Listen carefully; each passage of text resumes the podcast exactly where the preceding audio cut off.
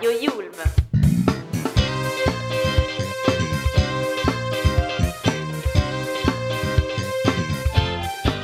Your way to play.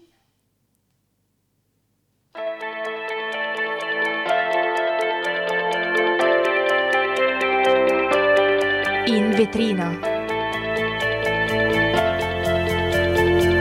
Notizie in trasparenza.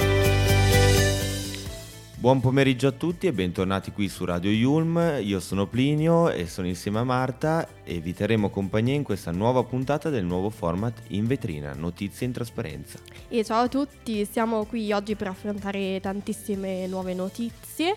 Eh, più avanti faremo anche un breve approfondimento sulla tematica green dello smaltimento rifiuti e mi raccomando state con noi perché parleremo anche di tanto altro come politica ed economia. Vi consigliamo di rimanere con noi e prima di iniziare vi ricordo di seguirci su tutti i nostri social, Instagram e Facebook, dove ci troverete come Radio Yulm e soprattutto sul nostro sito, sito web www.radioyulm.it dove potrete trovare tutti gli altri programmi e potrete riascoltare la puntata di oggi. Radio Yulm.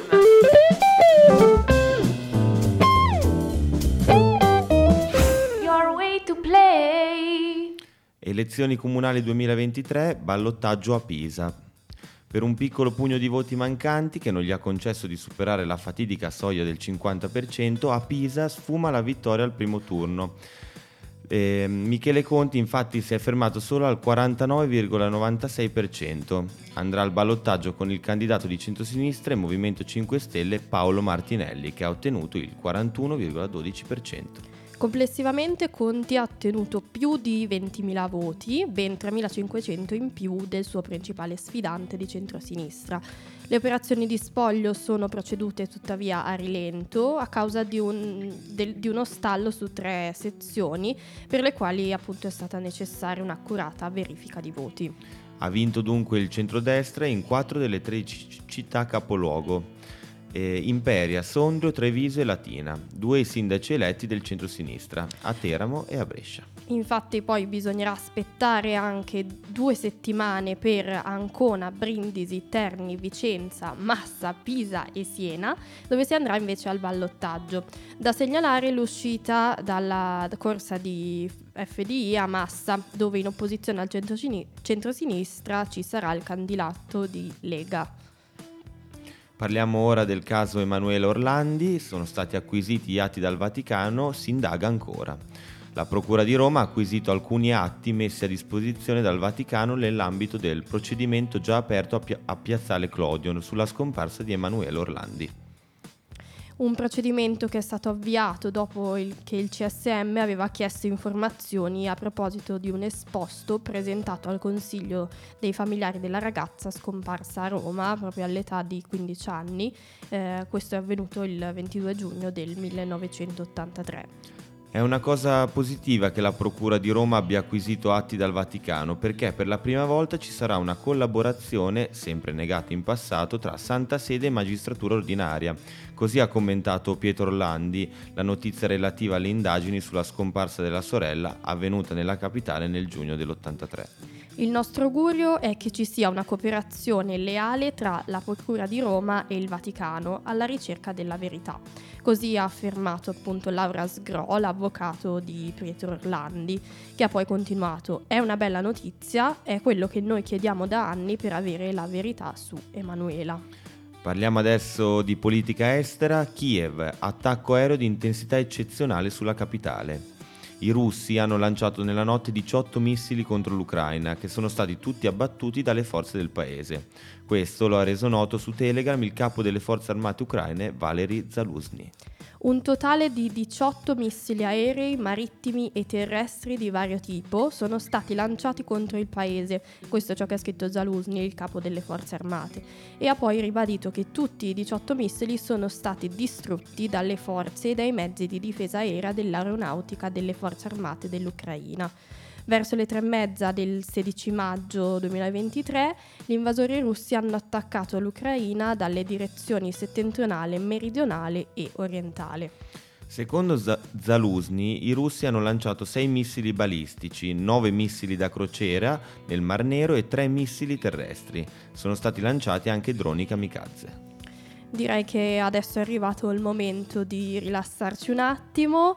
Ehm, andiamo in un'atmosfera un po' estiva, si sta avvicinando il caldo. Eh sì, per noi anche la sessione, ma questo non ci pensiamo. E adesso ai microfoni di Radio Yulm c'è Harry Styles con Watermelon Sugar. Tastes like strawberries on a summer evening, and it sounds just like a song. I want more that summer feeling. It's so wonderful and warm. Breathe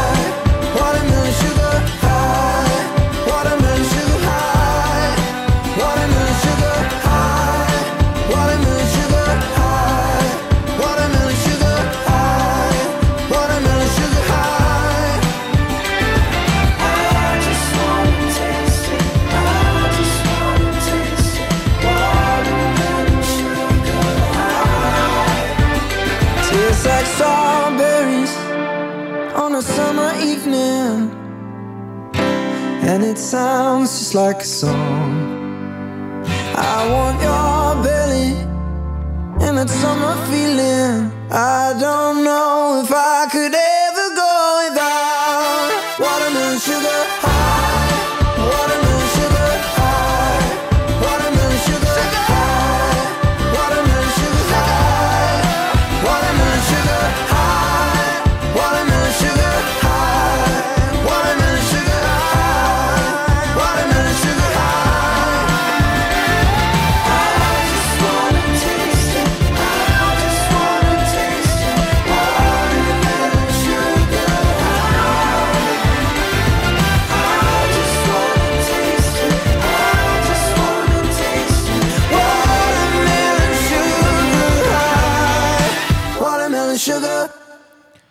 Avete ascoltato Watermelon Sugar di Harry Styles, uscito ormai nel lontano 2019, Eh, sì. sembra, sembra ieri, invece Esatto. sono passati già quattro anni e adesso Marta parliamo di lavoro green e di smaltimento rifiuti. Esatto, perché proprio ieri, il 15 maggio, è stato l'Overshoot Day 2023. Ma eh, di cosa si tratta, Plinio? Allora, ogni anno il think tank Global Footprint Network stima per ciascun paese il giorno in cui eh, esaurisce le risorse naturali che la Terra appunto da offrirgli. E per l'Italia purtroppo eh, questi giorni sono ormai terminati. Nonostante però la data sia la stessa del 2022, il debito ecologico del nostro paese rimane comunque altissimo, eh, considerando appunto che siamo in anticipo di ben 230 giorni sulla fine dell'anno. Oggi abbiamo deciso di parlare appunto di, di questa tematica del lavoro green con Andrea Quaglini, il direttore tecnico dell'impianto di trattamento rifiuti. Sì Andrea, e la prima domanda, può- puoi spiegarci in cosa consiste il tuo lavoro? Io mi occupo del trattamento di rifiuti liquidi prodotti nelle nostre case e prodotti da diversi settori industriali, come ad esempio le industrie alimentari, meccaniche, chimiche, farmaceutiche, grafiche, cosmetiche. In parole semplici elimino tutti gli inquinanti presenti nei rifiuti per restituire acqua depurata all'ambiente. Questo è possibile grazie anche al supporto del laboratorio chimico presente all'interno dell'impianto, che mi permette di individuare gli inquinanti nei rifiuti e mi permette di verificare tutti i vari passaggi che subiscono i rifiuti, ottimizzando così il processo depurativo e garantendo il rispetto dell'ambiente e della normativa vigente. E perché è proprio così importante smaltire correttamente i rifiuti? Il nostro obiettivo è salvaguardare l'ambiente e di conseguenza la vita di ognuno di noi. Dallo smaltimento Mhm. corretto dei rifiuti è anche possibile trarne vantaggi. In un'ottica di economia circolare i rifiuti possono diventare risorse. Ad esempio, dal trattamento dei rifiuti noi produciamo ovviamente altri rifiuti, che però possono essere valorizzati. Dalla digestione dei nostri fanghi biologici, ad esempio, noi produciamo biogas, metano, che utilizziamo per produrre energia termica. Certo, e per produrre questa energia termica, quali potrebbero essere le strategie migliori per farlo? Noi applichiamo sostanzialmente due processi per il trattamento dei rifiuti. Un processo biologico dove grazie all'attività di alcuni microorganismi le sostanze biodegradabili, che sono nutrienti per questi microorganismi, vengono eliminate. E un processo chimico dove in seguito all'aggiunta di alcuni reagenti chimici gli inquinanti vengono chimicamente sottratti e allontanati dai rifiuti. Le strategie migliori sono quelle che hanno un più basso impatto ambientale. Ovviamente dal trattamento di rifiuti si produrranno altri rifiuti. L'obiettivo è quello di ridurre al minimo i rifiuti prodotti, con conseguente abbattimento dei costi per l'azienda, e ridurre al minimo l'utilizzo di materie prime e risorse energetiche. Un altro obiettivo è quello di trasformare i rifiuti prodotti in nuove materie prime, le cosiddette materie prime seconde, oppure di inviare al recupero i rifiuti prodotti invece di smaltirli semplicemente in una discarica. E grazie Andrea, intanto eh, ci sono anche vantaggi per l'ambiente o l'azienda stessa appunto in questo processo di smaltimento di cui ci parlavi? L'ambiente sicuramente ne trarrà vantaggi.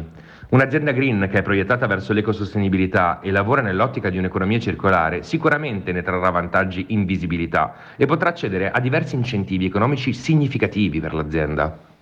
E invece parliamo del futuro, sono previsti cambiamenti rispetto al processo a cui siamo abituati oggi, secondo te?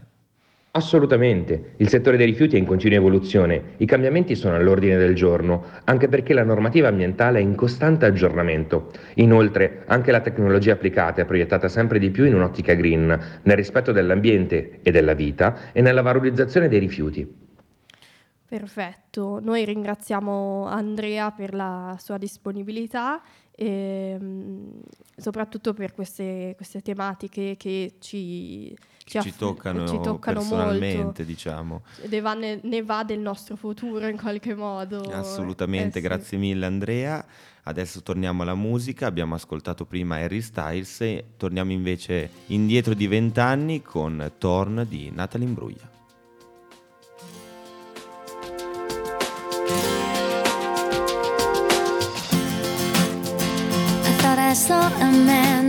To life.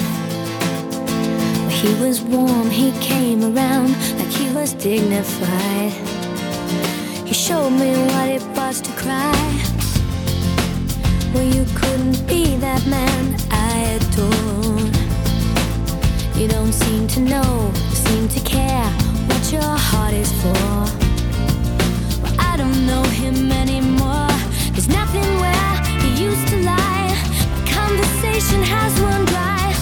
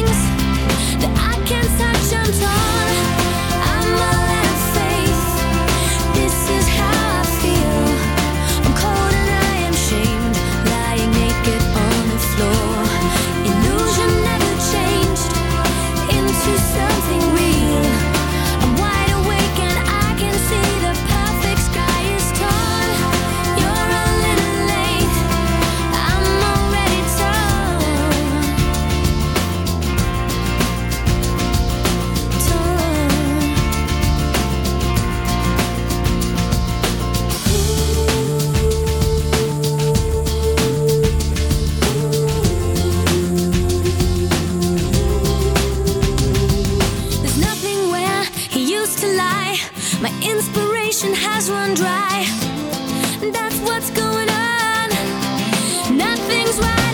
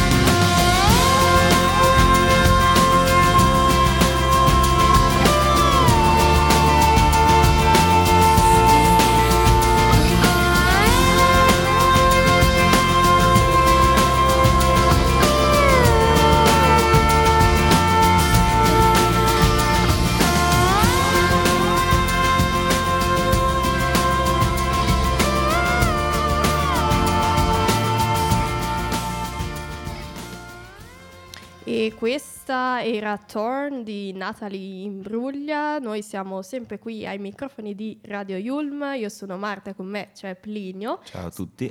sono le 16.30. Mi raccomando, mh, ricordatevi di seguirci anche su tutti i social. Eh, ci trovate su Instagram e Facebook come Radio Yulm.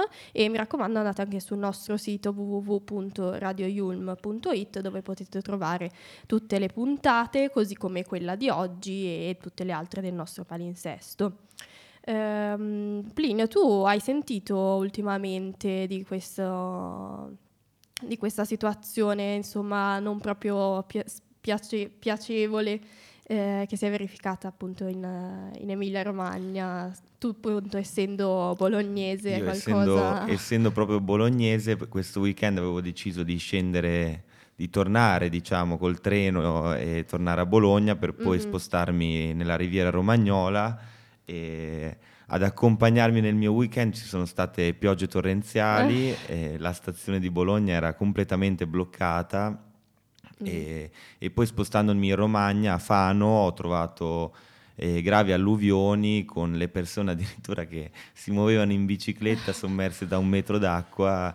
Insomma, la situazione è abbastanza critica perché hanno annunciato le zone rosse in Emilia-Romagna. Ah, sì. ho capito. E, mm, io ho sentito parenti, amici e in Mhm. realtà non sono per niente preoccupati, però il rischio c'è. Eh, insomma, bisogna stare attenti. bello. Noi qua abbiamo a Milano la pioggia, ma non, non è così, Certo. così tanto come da voi. Infatti speriamo che da una parte ci lamentiamo della siccità, dall'altra però quando succedono questi, insomma, questi acquazzoni così improvvisi quasi è, è un po' complicato da gestire la situazione comunque. Quindi se come me durante il martedì c'è il sole e pensate di fare un bel weekend al mare, prima controllate magari le previsioni e le, e le allerte, diciamo. Giusto, giusto. Possiamo passare con il Andiamo secondo blocco di avanti. notizie e passiamo in Turchia, è ufficiale, ballottaggio il 28 maggio. Il Consiglio elettorale di Ankara ha annunciato ufficialmente che il 28 maggio si terrà il ballottaggio delle elezioni per il rinnovo della Presidenza della Repubblica, confermando così nuovamente che nessun candidato ha superato la soglia del 50% per vincere il primo turno.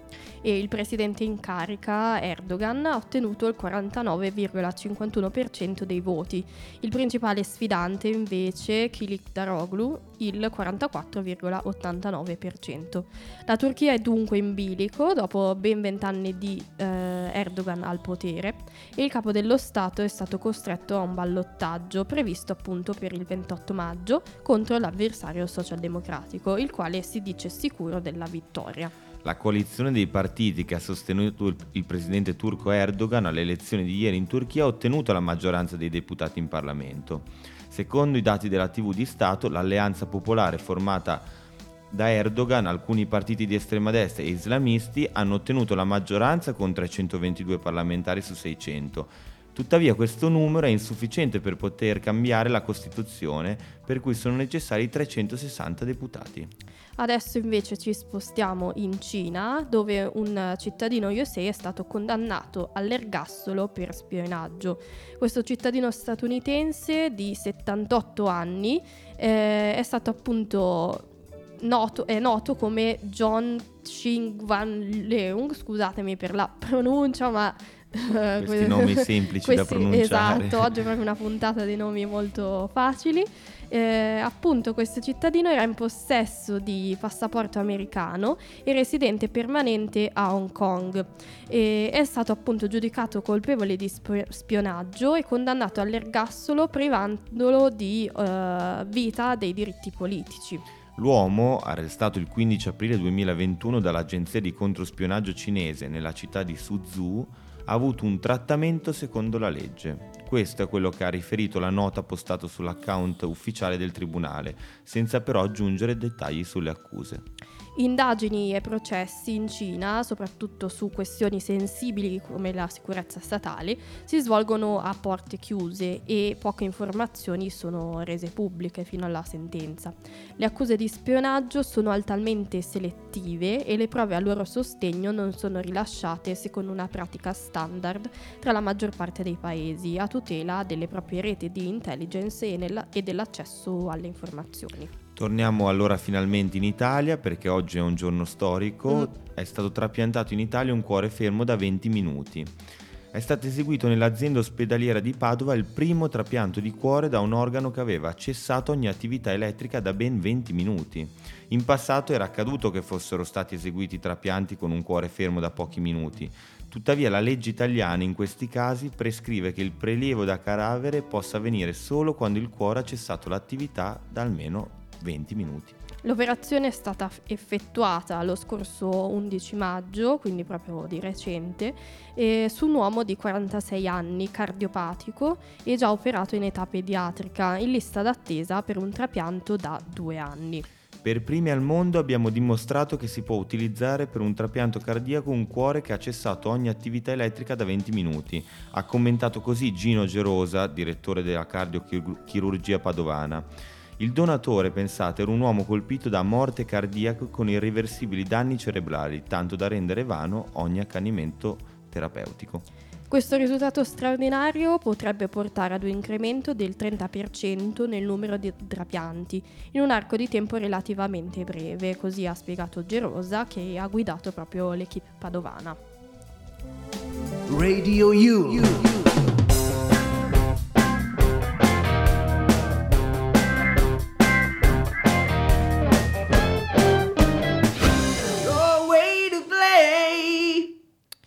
Ed eccoci giunti purtroppo al termine di questa puntata, il che significa solo una cosa, che eh, comunque noi dobbiamo presto affrontare gli esami. Plinio, tu come, Certo. come sei messo? Come ti, ti sembra che andranno? Allora, io ieri mi ero dato, eh, diciamo, la deadline per cominciare a studiare, per cominciare ad affrontare mentalmente questa sessione e ragazzi sì, ho cominciato, mi sono messo Bene. sui libri e se l'ho fatto io, fatelo tutti Un per, appello a tutti gli ascoltatori. per viverci un'estate bellissima perché oggi Esatto, pensiamo al futuro e a quello che ci attende. pensiamo al nostro bellissimo luglio e agosto senza pensare al giugno No?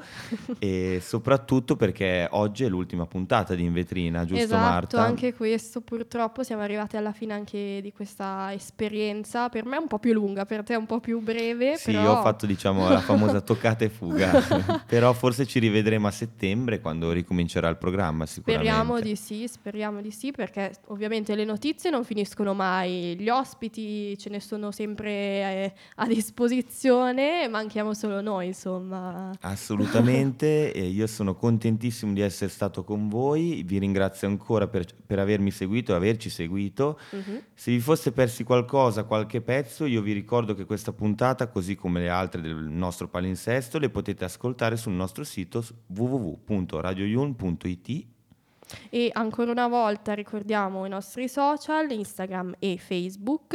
Noi siamo sempre lì come Radio Yulm, tantissimi contenuti. eh, con- tan- contenuti anche della nostra puntata che eh, questa volta è ricca di informazioni. Eh, per oggi è proprio tutto e noi vi salutiamo. E alla prossima, Alla a prossima, settembre. a Ciao a settembre. tutti, Ciao. buone vacanze, buona sessione.